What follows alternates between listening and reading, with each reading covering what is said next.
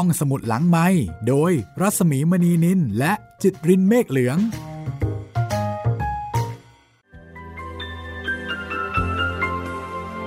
สวัสดีค่ะ ต้อนรับคุณผู้ฟังเข้าใช้บริการห้องสมุดหลังไม้กันอีกครั้งนะคะ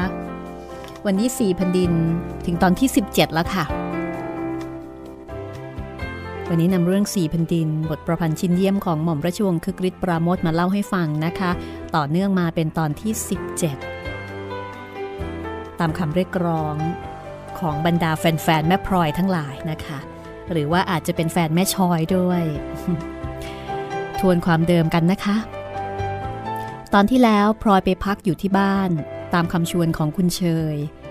ที่บอกว่าเจ้าคุณพ่ออยากจะให้ลูกๆ มาอยู่พร้อมหน้าพร้อมตากันบ้าง อยากให้พลอยกลับไปเยี่ยมบ้านบ้าง เจ้าคุณพ่อดีใจนะคะ ที่ลูกสาวได้กลับมาเจอกัน ลอยไปกราบคุณอุ่น คุณอุ่นได้แต่นิ่ง ไม่ได้พูดอะไร คุณเชยคุยกับพลอย เรื่องคุณชิด เรื่องพ่อเพิ่ม เรื่องคุณอุ่น คุยกันตามประษาพี่น้อง สักพักหนึ่งพ่อเพิ่ม พี่ชายคนเดียวของพลอย ก็กลับมาถึงบ้านพ่อเพิ่มซึ่งเจ้าคุณพ่อเปรยเปรยด้วยความกังวล ว่าถึงแม้จะรับราชการ แต่ก็ขาดงานอยู่บ่อยๆ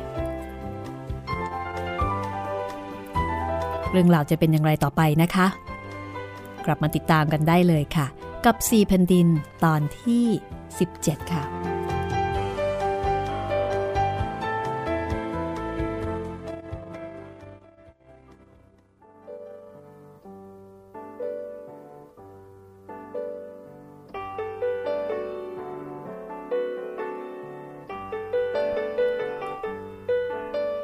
มขณะนี้เป็นหนุ่มใหญ่ทีเดียวพลอยสังเกตว่า พ่อเพิ่มนั้นดูหน้าตาแก่กว่าอายุ ดูเหมือนเป็นคนที่ไม่ค่อยจะเอาใจใส่ต่อตัวเอง แต่งเนื้อแต่งตัว หวีเผ้าผมก็รุงรัง อย่างคนที่ไม่สนใจตัวเอง พอเพิ่มนุ่งผ้าพื้นสีเขียวเก่าๆผืนหนึ่งผ้าผืนนั้นแสดงอาการว่านุ่งมาหลายวันแล้ว และพอเพิ่มก็อาจจะนุ่งต่อไปอีกหลายวัน แม่พลอย มาถึงเมื่อไหร่ คุณเชยบอกฉันไว้หลายวันแล้วว่า แม่พลอยจะมาค้างบ้าน วันนี้ฉันก็เลยรีบกลับมาแต่วัน ฉันมาถึงแต่เช้าพอเพิ่มสบายดีเหรอ ก็งั้นงั้นแหละ จะว่าสบายก็สบาย ไม่มีทุกข์มีร้อนอะไร นั่นนะสิฉันยังนึกอิจฉาพ่อเพิ่มอยู่เสมอ เรื่องที่พ่อเพิ่มไม่มีทุกข์เสียเลยนี่แหละ คุณเชยขัดจังหวะพ่อเพิ่มก็หัวเราะ คุณเชยเดี๋ยวนี้เนี่ยเขาเลี้ยงดูฉันเป็นลูกบุญธรรมนะพลอย ฉันกลับบ้านมาได้ มีข้าวมีปลากิน ก็เพราะคุณเชยเธอหาไว้ให้ เสียอยู่แต่เธอดุเสียจริง ๆ ไม่ว่าฉันจะทำอะไร เป็นผิดไปหมด ดูสิพอเพิ่มมาหาความ ฉันเคยไปดุไปว่าอะไรที่ไหน มีแต่ฉันคอยเตือนว่าคนอื่นเนี่ยเขาว่าอะไรบ้าง กลับมาหาว่าฉันดุ อน้องสาวมาถึงบ้านก็ฟ้องกันเลยทีเดียว หลังจากที่นั่งพูดกันอีกสักครู่ คุณเชย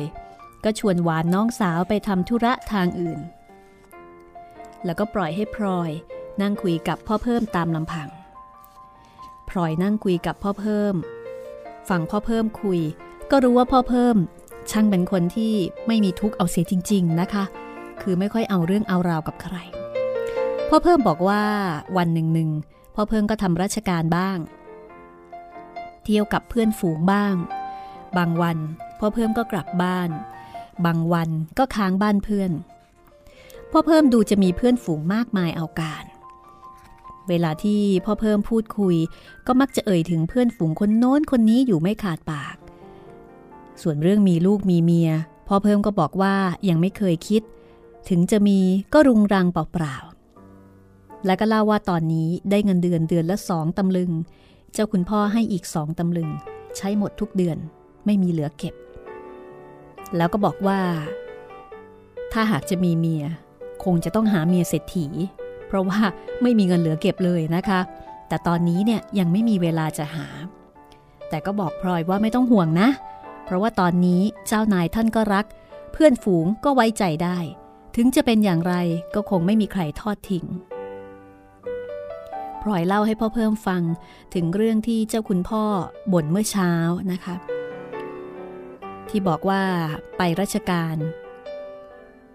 ก็ไปบ้างไม่ไปบ้าง พ่อเพิ่มก็แก้ตัว บอกว่าเจ้าคุณพ่อจะเป็นผู้ใหญ่ท่านก็ต้องว่าไปอย่างนั้นแหละ อย่าไปถือสาท่านเลย ในระหว่างที่พี่น้องคุยกันอยู่นั้นนะคะ จู่ๆพ่อเพิ่มก็ถามขึ้นมาว่า เออ แม่พลอย แม่พลอยรู้จักคุณเปรมบ้างหรือเปล่า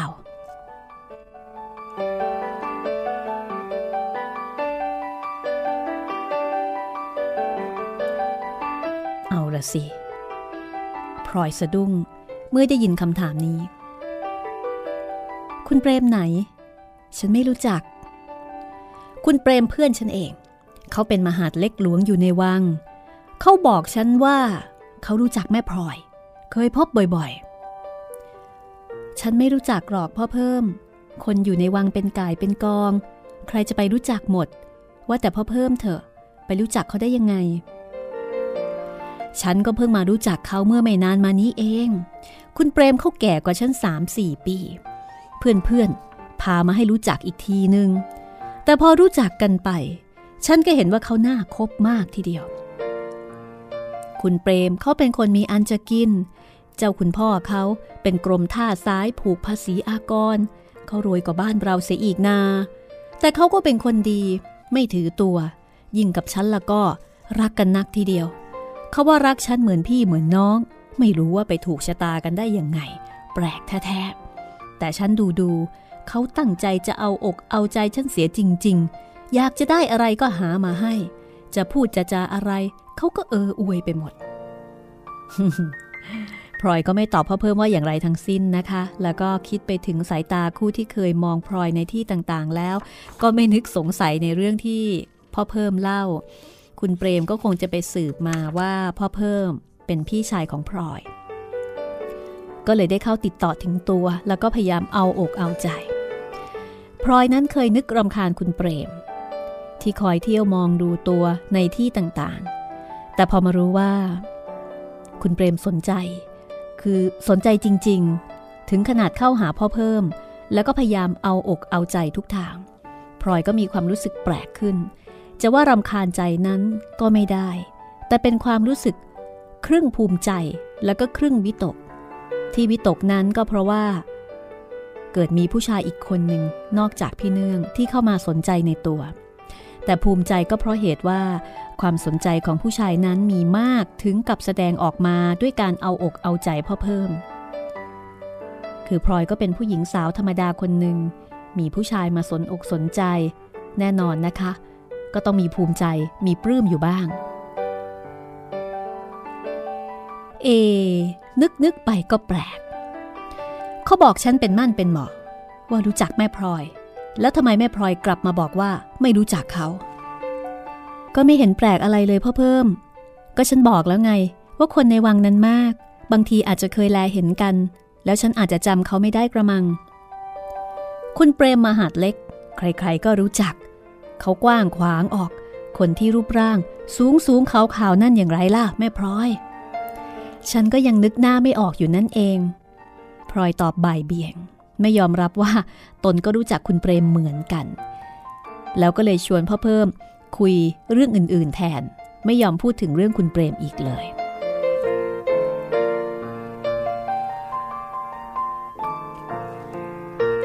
ระหว่างที่พลอยมาค้างบ้าน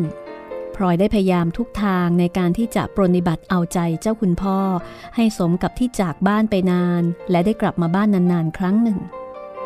พลอยก็ปรึกษาหารือกับคุณเชยด้วยเรื่องที่เกี่ยวกับความสุขของเจ้าคุณพ่อ เรื่องอาหารการกิน และพลอยก็ได้ลงมือทำกับข้าวแปลกๆใหม่ๆหลายอย่างที่เรียนรู้มาจากในวังให้เจ้าคุณพ่อรับประทาน เป็นต้นว่ากับข้าวฝรั่ง ซึ่งในขณะนั้นในวังเริ่มทำกันอย่างแพร่หลาย และข้าวครุกแบบชวาตามตำรับที่ได้มาเมื่อครั้งเสด็จประพาสชวาครั้งก่อน เรื่องเล็กๆ น้อยๆ เกี่ยวกับระเบียบการปรนิบัติ ตลอดถึงเรื่องความสะอาด ที่คุณเชยมิได้สังเกต เพราะว่าอยู่ประจำพลอยก็ค่อยๆ ชี้แนะให้เห็น แล้วก็แนะนำให้คุณเชย สั่งคนในบ้านที่มีหน้าที่รับใช้เจ้าคุณพ่อ ให้คอยดูแลพลอยชวนให้คุณเชยนั้นสำรวจเครื่องแต่งกายเจ้าคุณพ่อโดยทั่วถึง เพื่อดูให้ละเอียดว่า สิ่งใดควรจะเก็บไว้ได้ สิ่งใดควรจะซ่อม หรือว่าสิ่งใดควรจะรุทิ้งไปเลย และไม่ว่าพลอยจะแนะนำอะไร คุณเชยก็เชื่อแล้วก็ทำตามโดยไม่ได้ถือสา ฉันเห็นฝีมือแม่พลอยทำอะไรต่ออะไรแล้ว ช่างนับถือเสียจริง ๆ หันกลับมาดูตัวเองเห็นเหมือนคนบ้านนอก รู้อย่างนี้ฉันเข้าไปอยู่ในวังเสียบ้างแต่เด็กๆ ก็น่าจะดี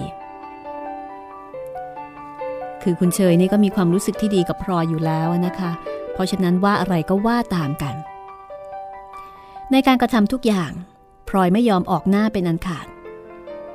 ทำทุกอย่างผ่านคุณเชยจะสั่งการใด ๆ ในบ้านก็ขอให้คุณเชยสั่ง แม้แต่นางพิษพลอยก็ต้องคอยดูแลห้ามปรามมิให้ไปก้าวไก่กับคนในบ้าน เพราะกลัวว่าจะเกิดเรื่อง เมื่อมาถึงวันแรกตอนกลางคืนนางพิษก็มาหาพลอย แล้วก็ร้องไห้เสียเป็นวักเป็นเวรบอกว่าคิดถึงคุณ คือแม่ของพลอยจนสุดที่จะทนทานได้ เมื่อได้มาเห็นสถานที่บ้านช่องที่คุณเคยอยู่ ฝ่ายคุณเชยนั้นก็ดูเหมือนจะรู้ใจพลอยอยู่มาก พลอยจะตักเตือนสิ่งใดก็ยอมรับฟังเป็นอย่างดี ด้วยเหตุเหล่านี้พลอยจึงมาอยู่บ้าน เหมือนกับว่ามาอยู่เฉยๆยังไม่มีเรื่องที่จะต้องร้อนใจ ส่วนคุณอุ่นนั้นถึงจะไม่พอใจอย่างไร ก็ได้แต่เก็บตัวอยู่ในห้องไม่ยอมรับรู้ว่ามีพลอยอยู่ในโลก เพราะคุณอุ่นรู้ดีว่าพลอยกลับมาบ้าน เพราะว่าเจ้าคุณพ่อให้ไปรับมา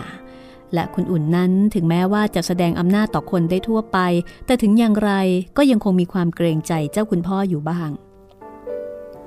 ส่วนกับพี่น้องคนอื่นๆพลอยก็พยายามปฏิบัติตนเป็นพี่น้องที่ดีที่สุด กับหวานน้องสาวคนละแม่นั้นเป็นเด็กที่กำลังจะโต เมื่อได้พบพลอย ผู้เป็นพี่สาวเต็มตัว ออกมาจากวังพร้อมด้วยบรรยากาศของในวัง ซึ่งเป็นที่ที่หรูหราที่สุดในสมัยนั้น หวานก็นับถือเรื่อมใสพี่สาวอย่างจริงใจ ไม่ว่าพลอยจะไปทางไหนหรือทำอะไร หวานก็ติดตามไปอยู่ใกล้ๆ คอยดูไปเสียทุกอย่าง พลอยก็ถือโอกาสแนะนำและก็สอนให้ทำของต่างๆ แล้วก็ข้าวของเสื้อผ้าที่เอาออกมาด้วย ก็แบ่งให้เท่าที่เห็นว่าเหมาะสำหรับเด็กในวัยนั้น พลอยรู้สึกปลื้มที่มีน้องสาว ถึงแม้ว่าจะเป็นคนละแม่ ความจริงเมื่อตอนที่พลอยออกจากบ้านนั้น หวานก็ยังเด็กเต็มทีและพลอยก็มีได้สนใจ แต่พอกลับมาอีกที หวานก็กลายเป็นเด็กโตที่พูดจากันรู้เรื่อง ก็ทำเอาพลอยออกจะตื่นตื่นว่ามีน้องสาวที่เป็นคนโตโตและยิ่งอยู่ไปก็ชักจะรักเอามากๆ ส่วนกับคุณชิดนั้น พลอยไม่ค่อยจะได้พบ เพราะว่าอยู่กันคนละเรือน แต่ถึงจะพบกันครั้งไรพลอยก็นอบน้อมด้วยความเคารพ เรียกว่าคุณพี่ทุกคำทำให้คุณชิดเอ็นดู แล้วก็พูดจาด้วยเป็นอย่างดี เจ้าคุณพ่อให้คุณชิดและพวงผู้เป็นภรรยาไปอยู่ที่เรือนที่พลอยเคยอยู่กับแม่ พอพลอยมาค้างบ้านได้คืนหนึ่งพลอยก็ชวนคุณเชยไปเยี่ยมคุณชิดและหลานๆที่เรือน พอได้เห็นหน้าคุณชิดพลอยก็ใจหาย ราะว่าคุณชิดเมื่อรุ่นหนุ่มนั้นเป็นคนที่ค่อนข้างจะสวย คือในนี้ใช้คำว่าสวยนะคะ สมัยก่อนเวลาที่เรียกผู้ชายหน้าตาดีนี่เขาไม่ได้เรียกว่าหล่อนะคะ เรียกว่าสวย คุณชิดก็เป็นเช่นนั้นค่ะ แต่คุณชิดตอนนี้ ไม่เหมือนคุณชิดคนก่อน โรคภัยไข้เจ็บและยาเสพติดทำให้คุณชิดสุดโทมลงไป จนดูเหมือนคนแก่ ร่างกายผอมแห้ง ผิวเหลืองสูบซีด ริมฝีปากเขียว คุณชิดนั่งเล่นอยู่ที่เฉลียงหน้าเรือน มีผ้าขม้าห้อยลายอยู่ผืนหนึ่ง พอเห็นพลอยเดินมา คุณชิดก็ร้องทัก แล้วก็เรียกให้ขึ้นเรือนพลางลดผ้าขม้าลงมาคาดไว้ที่พุงพลอยขึ้นเรือนที่ตนเคยอยู่ด้วยความรู้สึกที่วังเวง ถ้าได้ขึ้นมาคนเดียว โดยไม่มีคนอื่นอยู่ด้วย พลอยก็เห็นจะต้องหลั่งน้ำตาด้วยความคิดถึงแม่ เรือนนั้นเก่าแก่สุดโทมไปตามวัย แต่ก็ยังพออยู่ได้ และดูเหมือนว่าคุณชิดก็ไม่ได้สนใจนัก คุณชิดคุยด้วยอยู่ครู่หนึ่ง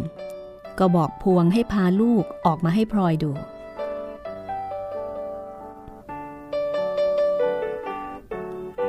นี่เป็นบ้านที่พลอยเคยอยู่กับแม่นะคะ ตอนนี้โอนมาให้คุณชิด ก็เหมือนกับว่าพลอยได้กลับมาเยี่ยมบ้าน บ้านซึ่งเป็นที่อยู่ของตัวเองจริง ๆ ในอดีต พอมาเจอกับคุณชิดพี่ชายต่างแม่ คุณชิดซึ่งมีนางพวงเป็นภรรยานะคะ ถึงแม้ว่าไม่ได้เป็นภรรยาแบบออกหน้าออกตาก็ตาม แต่ก็ได้ชื่อว่าเป็นแม่ของลูก พลอยก็รู้สึกสงสารพวงจับใจ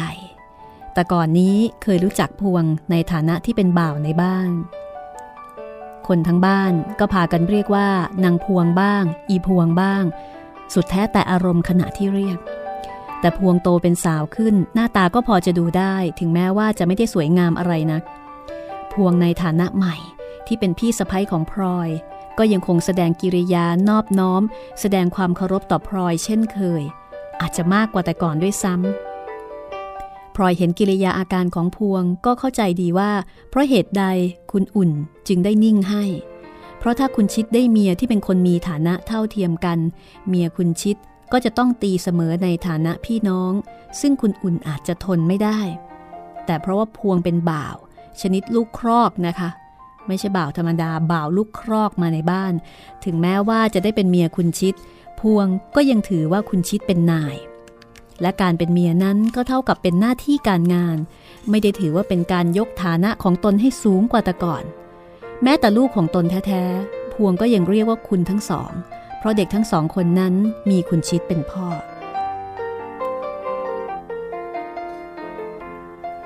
แม่พวงสบายดีเหรอ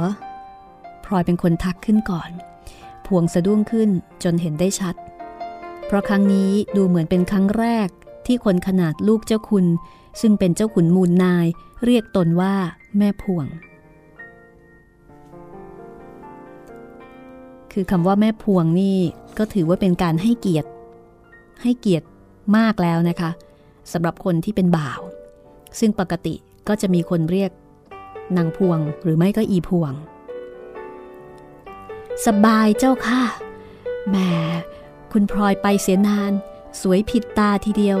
ถ้าบ่าวเห็นที่อื่นเป็นจำไม่ได้แน่ๆพลอยฟังแล้วก็ยิ่งใจแห้งลงไปอีก พวงก็ยังคงใช้คำแทนชื่อตัวเองว่าบ่าวอยู่นั่นเอง ฟังแล้วพลอยก็ให้รู้สึกสงสาร แล้วก็ยังเกิดความนับถือในความเสมอต้นเสมอปลายของพวง แล้วพวงก็อุ้มลูกของตนออกมาให้ดู คนหนึ่งเป็นเด็กผู้ชายเล็ก ๆ อายุราวๆสองขวบ หน้าตาน่ารัก อีกคนหนึ่งเป็นผู้หญิงแรกเกิด อายุได้เดือนกว่าๆพลอยนั้นเป็นคนรักเด็ก แต่เมื่ออยู่ในวังไม่มีเด็กเล็ก ๆ ขนาดนี้ให้เล่น พอเห็นลูกคุณชิด ซึ่งก็ถือเป็นหลานของตนพลอยก็ตื้นตันใจ แล้วก็ดีใจเราคนกันไป สัญชตาตญาณของแม่ที่มีอยู่ในตัว ก็ดูเหมือนจะแสดงอิทธิพลออกมา แล้วก็พุ่งเข้าหาเด็กทั้งสองคนนั้นอย่างเต็มที่ นี่คือสภาพครอบครัวของพลอยนะคะ นี่คือความเป็นอยู่ความเป็นไปของพี่น้องแต่ละคน ทั้งพี่น้องท้องเดียวกัน แล้วก็พี่น้องต่างแม่ เรื่องราวจะเป็นอย่างไรต่อไป พักสักครู่ แล้วเดี๋ยวกลับมาฟังกันต่อในช่วงหน้า ห้องสมุดหลังไม้โดยรัสมีมณีนินและจิตรินเมฆเหลือง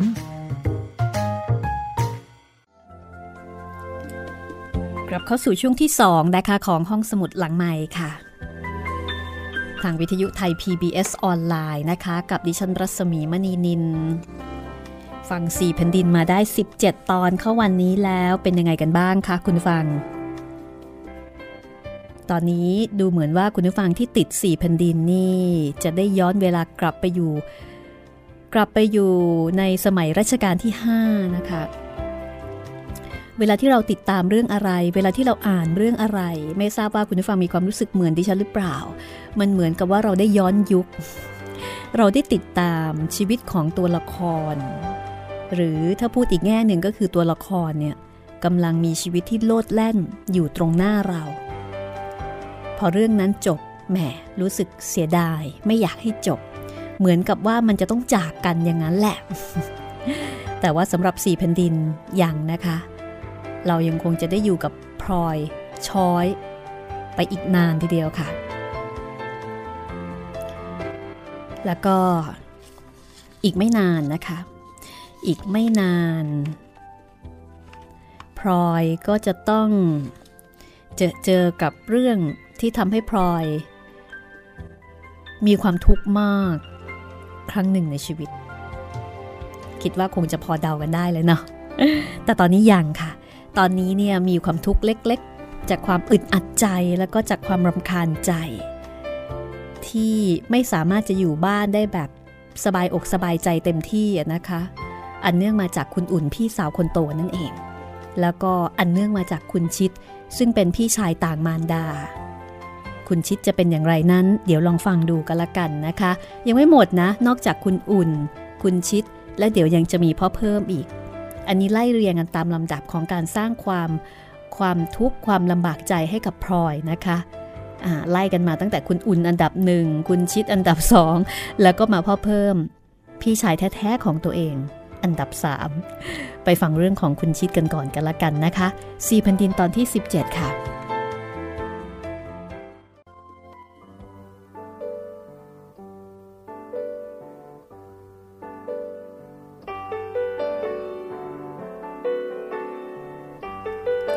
ลอยอุ้มหลานคนผู้ชายขึ้นใส่ตัก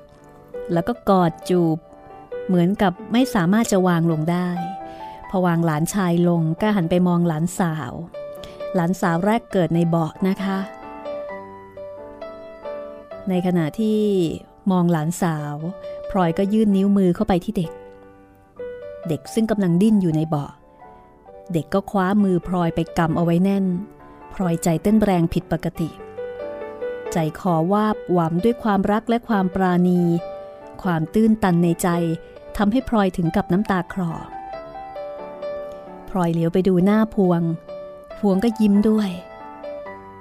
และได้ยินเสียงพวงพูดกับลูกของตนว่า คุณรู้จักคุณอาพลอยด้วยหรือคะ แน่ดูสิกำนิ้วคุณพลอยแน่นทีเดียว ลอยค่อยๆ คลายนิ้วมือจากมือเด็ก เมื่อรู้ว่าคุณชิดมีลูกพลอยก็เตรียมสายสร้อยทองเส้นเล็ก ๆ เอาไว้สองเส้น เอาออกมาจากในวังเพื่อที่จะมาผูกข้อมือทำขวัญหลานตามธรรมเนียม ตอนนี้ สายสร้อยสองเส้นนั้นพลอยก็เอาติดตัวมาด้วยนะคะ ใส่เอาไว้ที่พก อ่าทีนี้พอเห็นเด็กทั้งสองคน ใจของพลอยนั้น ก็นึกอยากแต่จะให้ คือพอเห็นแล้วก็รักแล้วก็เอ็นดูนะคะ เพราะพลอยนี่ก็เป็นคนที่รักเด็กแล้วก็เป็นคนที่จิตใจดีรักพี่รักน้องอยู่แล้ว ไม่ได้นึกรังเกียจรังงอนว่าแม่ของเด็กนั้นเป็นเพียงแค่บ่าว ไม่ได้นึกอย่างนั้นเลยพลอยก็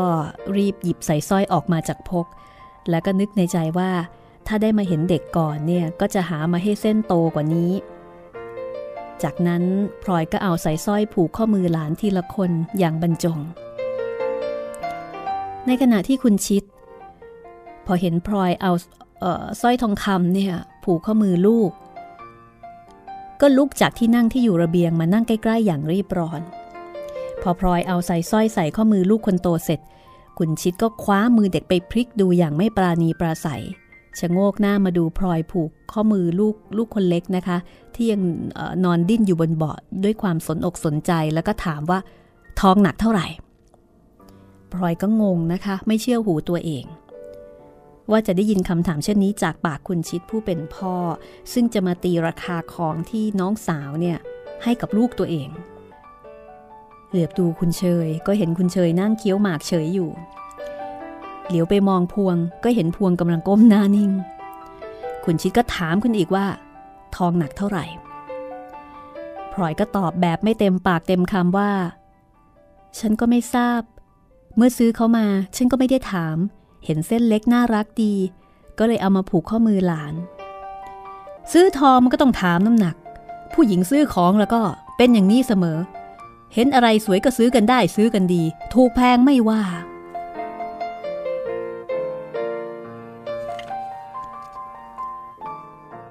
กลับขึ้นบนตึกกันหรือยังล่ะแม่พลอย คุณเฉยเตือนขึ้นแล้วก็ขยิบตา เหมือนกับว่าจะรีบชวนให้พลอยกลับ อยู่หลายๆวันก่อนสิแม่พลอย แล้วก็มาเล่นกับหลานบ่อยๆ เด็กมันจะได้รัก ถ้าฉันไม่อยู่ อีพวงมันก็อยู่ อย่าเกรงใจเลย คุณชิดพูดขึ้นก่อนที่พลอยจะลงจากเรือน ระหว่างที่เดินกลับจากเรือนคุณชิดไปที่ตึก คุณเฉยก็บอกว่า ฉันลืมเตือนแม่พลอยไป ว่าถ้าจะให้อะไรหลานเป็นทองเป็นหยอง อย่าให้คุณชิดเห็นจะดีกว่าทำไมล่ะคุณเชย ก็ลูกของเธอแท้ๆพลอยก็ถามอย่างไม่เข้าใจนะคะ คือแม่พลอยนี่ก็เป็นคนที่ต้องบอกว่าอินโนเซนต์มากๆไร้เดียงสามากๆนะคะ ฉันกลัวมันจะผูกข้อมือเด็กอยู่ได้ไม่กี่วันนะสิอีคุณเชย เอาอะไรมาพูด กะอีแค่สายสร้อยเส้นเท่านั้น เอา้า แม่พลอย ถ้าแม่พลอยไม่เชื่อ ก็คอยดูไปสิ อีกสองสามวัน พอพ่อเขาหิวขึ้นมา ก็กลายเป็นควันฝิ่นไปหมด พลอยใจหายวาบ ไม่รู้ว่าคุณชิดได้ลดตัวไปถึงเพียงนั้น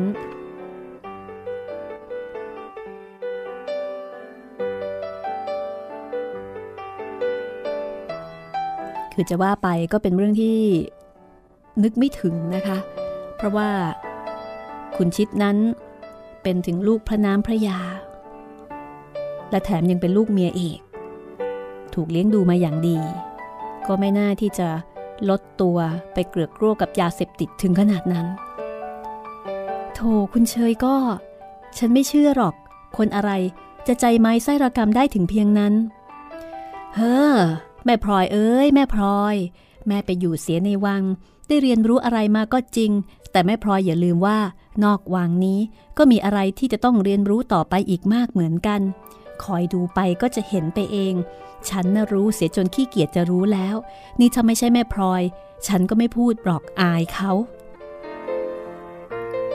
พลอยเดินกลับขึ้นไปบนตึกโดยที่ไม่ได้ปริปากพูดว่าอะไรอีก และเมื่อขึ้นมาบนตึกเข้าไปในห้องของคุณเชย คุณเชยก็เล่าเรื่องคุณชิดให้ฟัง ซึ่งทำให้พลอยต้องคิดต้องกังวล เพราะว่าสงสารเด็กที่เพิ่งได้พบสองคนนั้นเป็นกำลัง จนกระทั่งคุณเชยต้องเข้ามาปลอบใจว่า แม่พลอย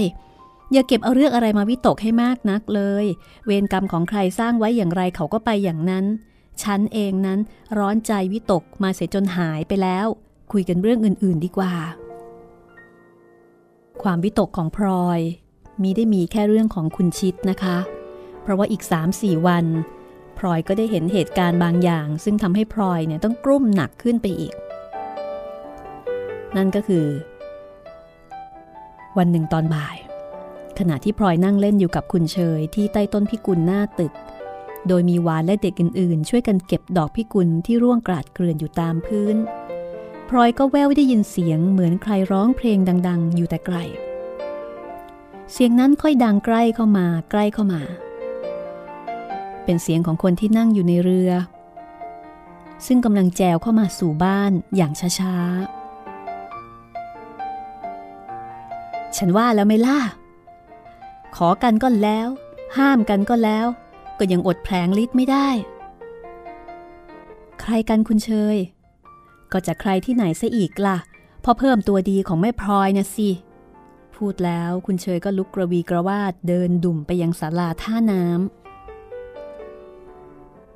ในขณะที่พลอยนั้น เหงื่อแตกด้วยความตกใจแล้วก็เศร้าใจระคนกัน จริง ๆ พลอยก็รู้มาก่อนแล้วว่าพ่อเพิ่มนั้นชอบดื่มสุรา แต่ก็ไม่นึกว่าฤทธิ์สุราจะทำให้พ่อเพิ่มเมาไม้อารวาสกลางวันแสกๆถึงเพียงนี้ ถึงขนาดที่นั่งเรือแล้วก็ร้องเพลงดังลั่นมาได้ตลอดคลอง ชาวบ้านชาวช่องเขาจะว่าอย่างไร และถ้าใครรู้ว่าพลอยเป็นน้องแท้ๆของพ่อเพิ่ม พลอยจะไปดูหน้าเขาได้อย่างไร พลอยเหลียวไปดูบนตึกก็เห็นยังเงียบอยู่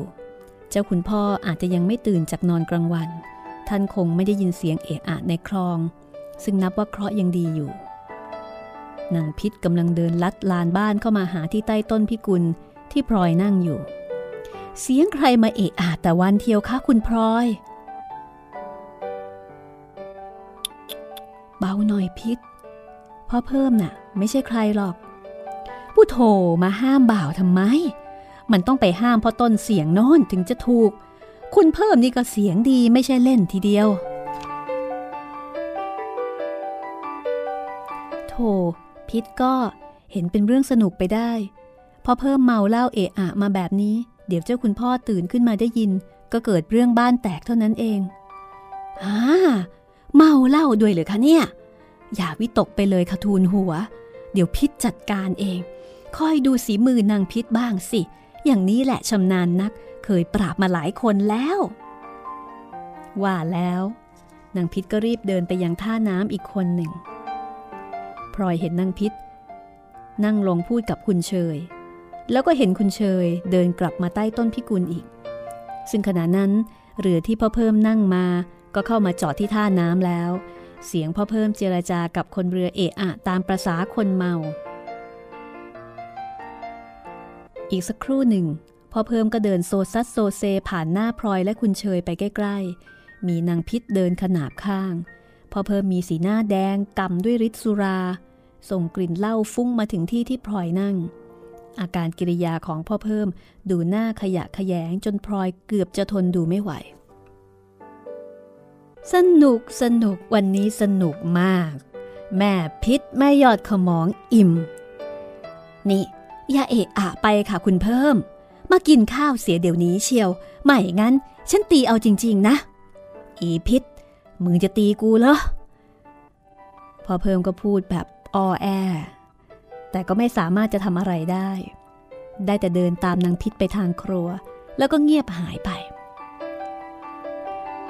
นางพิษมารายงานต่อพลอยตอนกลางคืนบอกว่า จริง ๆพ่อเพิ่มก็ไม่ได้เมาเท่าไหร่นัก เอะอะไปอย่างนั้นเอง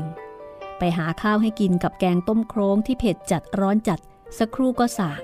ตอนนี้นอนหลับอย่างสบายอยู่ที่ม้านั่งยาว ใต้ต้นมะม่วงใกล้ ๆ ครัวนั่นเอง ตื่นขึ้นมาก็เห็นจะหมดเรื่อง นี่คือพี่ชายของพลอยนะคะ ดูเหมือนว่าผู้ชายในบ้านนี้แทบจะหาดีไม่ได้เลย พลอยมาอยู่ที่บ้านประมาณสัก 7-8 วัน โดยที่ไม่ได้พบปะกับคุณอุ่นอีกเลย หลังจากที่ไปกราบในวันแรกนะคะ คือแม้แต่ซุ้มเสียงก็ไม่ได้ยิน เพราะว่าคุณอุ่นจะเก็บตัวอยู่แต่ในห้อง ถ้าจะออกมาจากห้องก็คงจะเป็นเวลาที่พลอยไม่เห็น ตอนแรกๆพลอยก็รู้สึกเฉยๆ เพราะว่ามีเรื่องอื่นที่จะให้ทำเนี่ยหลายอย่าง แต่ต่อมาพลอยก็เริ่มอึดอัด เพราะความรู้สึกที่ว่ามีอีกคนหนึ่งในบ้านที่ยังปฏิเสธ ไม่ยอมรับตนให้เข้าในครอบครัวนั้นทำให้พลอยต้องหวาดสะดุ้งอยู่เสมอ ยิ่งหลายวันเข้าก็ยิ่งรู้สึกเหมือนกับมีอะไรมาคอยกดดันไว้ ไม่ให้รู้สึกสบายใจได้ คุณอุ่นกลายเป็นอิทธิพลมืดที่น่าสะพึงกลัวสำหรับพลอย ขณะที่อยู่บ้านที่มืดและน่ากลัว ก็เพราะพลอยมิได้เห็นตัวคุณอุ่น และก็ไม่รู้ว่าคุณอุ่นกำลังจะทำอะไรกับตน หรือจะรู้สึกอย่างไร คนในบ้านตั้งแต่เจ้าคุณพ่อลงมาก็ไม่มีใครยอมพูดถึงคุณอุ่นกับพลอยเลย ถ้าพูดกันอยู่ในเรื่องใดที่พอจะวกเข้าหาคุณอุ่น ทุกคนก็มักจะเปลี่ยนเรื่องเสียเสมอ เหมือนกับคุณอุ่นเนี่ยประมาณลอร์ดโวลเดอมอร์ในแฮร์รี่พอตเตอร์มั้งคะ คนที่คุณก็รู้ว่าใคร แม้แต่จะเอ่ยชื่อยังไม่อยากจะเอ่ยชื่อ แต่ในที่สุดค่ะ สิ่งที่พลอยกลัวจากคุณอุ่นเนี่ยก็เริ่มสำแดงเดชนั่นก็คือ เริ่มมีปฏิกิริยาจากคนในบ้านนะคะ เริ่มจากหวานน้องสาวคนเล็ก ซึ่งตอนที่พลอยมาค้างบ้านใหม่ๆ เนี่ยหวานก็รู้สึก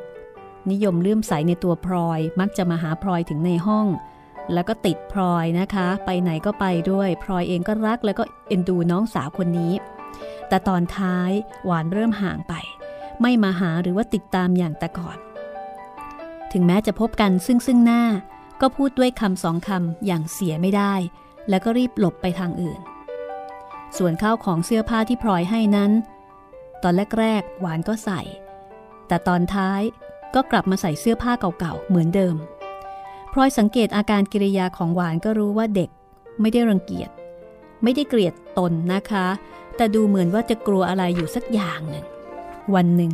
พลอยนั่งอยู่กับคุณเชยสองต่อสองก็เลยปรารบถึงหวาน ว่าไม่เห็นหน้ามาหลายวัน คุณเชยถอนใจ แล้วก็บอกว่า แม่พลอยก็อย่าไปถือสาเด็กเลย ธรรมดาของเด็กก็ต้องกลัวผู้ใหญ่ ผู้ใหญ่เขาห้ามอย่างไรก็ต้องทำอย่างนั้น เมื่อฉันยังเป็นเด็ก ฉันก็กลัวเหมือนกัน แม่พลอยจำได้ไหมเมื่อตอนที่เรายังเด็กๆ แม่พลอยออกมาหาเจ้าคุณพ่อเรื่องโกนจุก แล้วฉันกับพ่อเพิ่มเข้าไปคุยด้วย คราวนั้นแหละ ฉันถูกตีเกือบตาย นี่ล่ะฤทธิเดชคุณอุ่นนะคะพลอยได้ยินคุณเชยพูดก็เข้าใจในทันทีว่า หวานคงถูกคุณอุ่นห้าม ไม่ให้มาติดต่อกับตนทำให้พลอยยิ่งนึกสงสารเด็กยิ่งขึ้นไปอีก แต่ว่าอิทธิพลของคุณอุ่นไม่ได้หยุดยั้งแต่เพียงแค่นั้นนะคะ อีกวันหนึ่งพลอยเดินไปที่เรือนคุณชิดกะว่าจะไปเล่นกับหลานๆพอไปถึง เห็นคุณชิดนอนเล่นอยู่ที่ระเบียงเรือน แล้วก็พวงกำลังนั่งทำอะไรจุกจิกอยู่ที่ข้างๆ บันได พอพลอยก้าวขึ้นบันไดเรือน คุณชิดก็ทักขึ้นว่าอ้อแม่พลอย แล้วก็ลุกขึ้นเดินเข้าเรือนไปเฉยๆ ทิ้งให้พวงรับพลอยอยู่ที่ระเบียงคนเดียว แต่พลอยก็ยังไม่รู้ตัวนะคะ หันไปถามพวงว่า แม่พวงหลานหลานอยู่ไหน พวงนั่งนิ่งไม่พูด เงยหน้ามองดูพลอย ด้วยสายตาที่เต็มไปด้วยความรักความขอบใจ แล้วก็ทำตาแดงๆ เหมือนกับจะร้องไห้ แล้วก็รีบคลานหายเข้าเรือนไปอีกคนหนึ่ง ทิ้งให้พลอยนั่งงงอยู่ที่ระเบียงคนเดียว คราวนี้พลอยก็เริ่มเข้าใจแล้วค่ะ เริ่มเข้าใจว่าทั้งคุณชิดแล้วก็พวงก็คงจะถูกคุณอุ่นห้ามเป็นเด็ดขาดมิให้ติดต่อกับตนอีกแบบเดียวกันนะคะ เมื่อพลอยนำเรื่องนี้ไปเล่าให้คุณเชยฟัง คุณเชยก็ได้แต่ถอนใจ แม่พลอยก็ต้องอดทนเอาหน่อย นึกว่าเห็นแก่เจ้าคุณพ่อท่านเถอะ อย่าเพิ่งรีบกลับ อยู่ต่อไปอีกหน่อย ใครเขาไม่คบเราก็ช่าง นึกว่าเราทำให้พ่อของเราสบายใจก็แล้วกัน ซึ่งอันที่จริงแล้วพลอยก็ต้องใช้ความอดทนอย่างมากที่สุดอยู่แล้วในการที่อยู่บ้านนี้นะคะ อยู่บ้านนี้โดยที่คุณอุ่นเนี่ยไม่ยินดีต้อนรับ แต่พลอยก็รู้ว่า การที่ตนมาค้างบ้านทำให้เจ้าคุณพ่อใจคอเบิกบานขึ้นมาก ตอนนี้เจ้าคุณพ่อมักจะส่งเสียงหัวเราะอยู่ไม่ขาดเวลาที่พูดกับพลอย กินข้าวได้มากขึ้น แล้วก็เหมือนกับว่าจะนอนหลับได้ดีขึ้นด้วย ตอนเช้าและตอนบ่าย เจ้าคุณพ่อก็กลับลงมาเดินเล่นตามปกติ ก็คือดูล่าเริง เบิกบานนะคะ เมื่อเห็นผลอย่างนี้พลอยก็พร้อมที่จะอดทนต่อไป แต่ความอดทนของคนเรานั้นก็ย่อมจะมีที่สิ้นสุดละค่ะ วันหนึ่ง นางพิษมาหาพลอย แล้วก็ถามขึ้นว่า คุณพลอยจะเข้าวังเมื่อไหร่ มาอยู่นี่ได้ร่วมสิบวันแล้ว ฉันก็ว่าจะกลับเร็วๆนี้แหละพิษ แต่คุณเชยขอให้อยู่ต่อไปอีกหน่อย พิษจะทำไมเหรอ บ่าวไม่ทำไมหรอกค่ะคุณพลอย แต่รีบกลับเสียในวันสองวันนี้ก็ดี อยู่ไปประเดี๋ยวจะเกิดเรื่อง เกิดเรื่องอะไรกันพิษ ฉันไม่เคยมีเรื่องกับใครสักหน่อย คุณไม่มีแต่บ่าวมีมากขึ้นทุกวัน คุณรู้ไหมคะ ตอนนี้บ่าวต้องซื้อของเรือกินแล้ว ไม่อยากเข้าไปในครัว เพราะอีพวกคนบ้านนี้มันด่าให้ได้ยินทุกวัน ด่าใครพิษ ก็ไม่ได้ออกชื่อใคร แต่บ่าวก็พอจะเดาออก ถ้าขืนอยู่ต่อไปเป็นเกิดเรื่องวันหนึ่งนางพิษมันเกิดอดไม่ไหว ตบมันทั้งบ้านแล้วก็ เฮ้อ ได้สนุกกันใหญ่ละพลอยก็เลยต้องยอมจำนวนต่อเหตุผลของนางพิษ เพราะว่าพอจะเดาออก ว่าต่อไป เหตุการณ์จะเป็นอย่างไร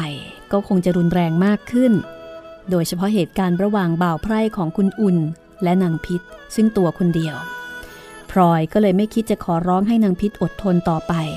อย่างที่คุณเชยขอกับตน เพราะรู้ว่าจะไม่ได้ผล เพราะการที่นางพิษอดทนได้ถึงเพียงนี้ก็นับว่าดีหนักหนาอยู่แล้ว คืนวันนั้นเอง พลอยก็บอกกับคุณเชยว่า จะกลับเข้าวังในวันมะรืนนี้ และขอให้คุณเชยสั่งเรือ และไปส่งให้ด้วย ก็น่าลำบากใจนะคะ ที่มีพี่น้องเป็นแบบนี้ เรื่องราวจะเป็นอย่างไรต่อไป ติดตามได้กับสี่พันดินตอนหน้า ตอนที่ 18 นะคะ ซึ่งพลอยจะเข้าไปลาเจ้าคุณพ่อ แล้วก็จะเข้าไปลาคุณอุ่นด้วย จะเกิดอะไรขึ้นไหม ติดตามได้ค่ะ วันนี้ลาคุณผู้ฟังไปก่อน สวัสดีค่ะ ห้องสมุดหลังไม้โดยรัสมีมณีนินและจิตรินเมฆเหลือง